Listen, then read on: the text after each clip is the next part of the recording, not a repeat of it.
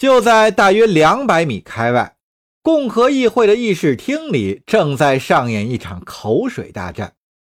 瞧瞧那剑拔弩张的氛围，与其说它是议员们共商国家大事的会堂，倒不如说是决斗士生死相搏的竞技场。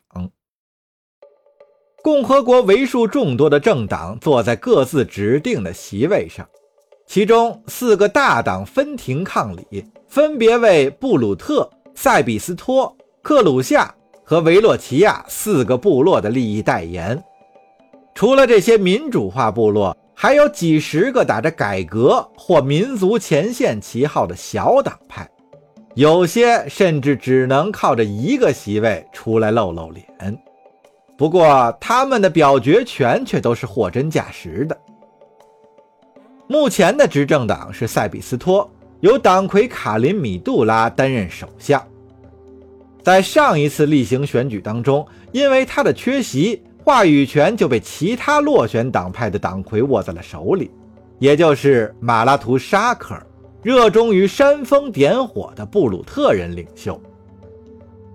米马塔尔民族严格按照种族划分，导致每个部落的政权都被稀释，这在人口稠密的地区表现得尤为明显。每一次全国大选也往往会在这些地区决出胜负。塞比斯托虽然是名义上的执政党，但还有很多地区由其他种族掌控。该党派原称塞比斯托部落，如今被改换成了更富有政治理想和哲理的名号。民主政治必然会导致各党派执政纲领上的冲突。米杜拉虽然靠着温和改良派的宗旨赢得了一次大选。但随着时间的推移，民众的观念也产生了改变。支离破碎的米马塔尔共和国越来越倾向于沙克尔所代表的右翼保守派。整个议事厅呈倒漏斗形，中间是四个高出地面的演讲台，装饰极尽华丽。卡林米杜拉首相位居正中。其他三个呈品字形环绕在周围，比中间那个稍稍矮一点再往外就是正供人、陪审团和媒体就坐的环形阶梯。摄像系统会把全体发言人的全息影像投射到他们本人正上方。这样一来，即使是坐在最高处的议员，也能像面对面一样倾听共和国领袖的发言。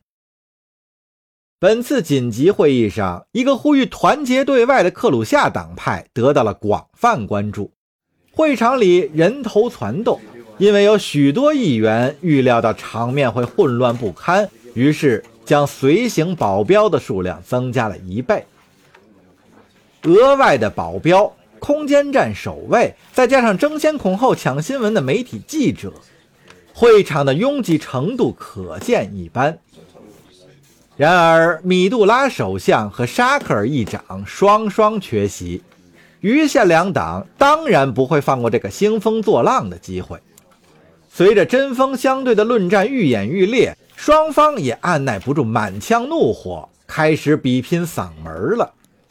就在他们即将大打出手的紧要关头，马拉图沙克尔终于登台亮相，他手握着库马克。一对贴身保镖在周围筑成了人墙。米马塔尔现在有多强？沙克尔一声大吼，场下立时炸开了锅，有人叫骂，也有人喝彩。马拉图沙克尔等了片刻，直到喧嚣渐渐平息。企业联合体蚕食我们的领土。人民宁可寄希望于罪犯，也不肯信赖我们。米杜拉把共和国搞成这副德行，你说我们能有多强？从这个政府的所作所为中，又能看出点什么呢？昏庸无能，不可饶恕。嘘声和口哨声如同排山倒海一般，整个议事厅仿佛为之颤抖。如今我们发现，斯塔科马同胞的宝贵血脉还没有断绝，他们终究是绝处逢生，逃过了那些受诅咒的爱马人的屠刀。米马塔尔精神仍在他们的灵魂深处熊熊的燃烧，他们是多么需要帮助啊！可我们的政府又会怎样的对待他们呢？放任不理。沙克尔的画风直指米杜拉所在的塞比斯托政党，而后者则在台下不甘示弱地予以了回击。保安们见状，急忙围了上去，以驱逐会场相威胁，迫使他们保持冷静。良心不允许我纵容这种事儿继续下去。我们已经辜负了米马塔尔这个名字，辜负了我们的追求，我们的人民，以及我们在不完善的体制下苦苦煎熬的历史。这个政府毫无群众基础，塞比斯托人对此视而不见。那么现在，我只能最后一次恳求你们赋予我代言人的权利，照我说的去做，为卡林米杜拉的政府举行一次不信任投票。